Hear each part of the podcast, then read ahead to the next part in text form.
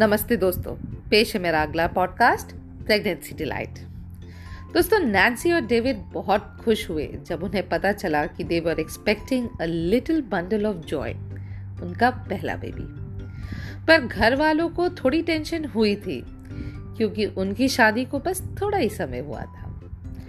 Pregnancy अपने साथ एक अलग ही एक्सपीरियंस लाती है दोस्तों। कभी मीठे की तलब तो कभी तीखे की। कभी वॉमिटिंग तो कभी भूख। ये अपने आप में एक अनोखी जर्नी होती है। और नैन्सी और डेविड इस अनोखी जर्नी में बहुत खुश थे। कभी चाट की दुकान तो कभी मिठाई की। कभी ढाबा तो कभी सागर रत्ना। दोनों ने मिलकर खूब खाया और खूब बचाया।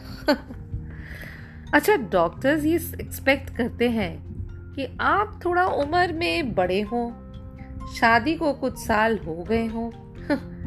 पर नैन्सी ने जब बड़ी धीमी आवाज़ में शर्माते हुए ये बताया that she was only 21 and married for two months doctors बड़ी आँखों से उसे देखने लगे trying to figure out whether they should comment on the early marriage या द अर्ली बेबी पर नैन्सी की चमकती हुई खुशी भरी आँखों ने उन्हें चुप करा दिया। दोस्तों, नौ महीने बहुत सारा weight gain new clothes every month lots of caring and love कैसे मिस कर सकता है कोई? ये सब और वो cute baby posters list of baby names it's also interesting D day था थर्टी फ़र्स्ट दिसंबर जब नैन्सी लेबर रूम में अपने जैसे और लेडीज़ को देखकर थोड़ा डर गई थी।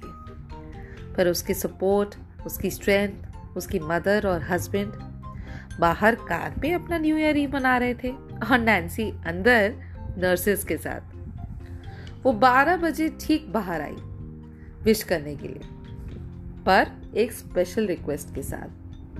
She wanted to drink Maaza she had nearly ten bottles of Maaza that night and next day gave birth to a sweet boy कहते हैं, मूल से ज़्यादा सूद प्यारा होता है। वो साफ़ साफ़ उसके पापा की आँखों में नज़र आ रहा था।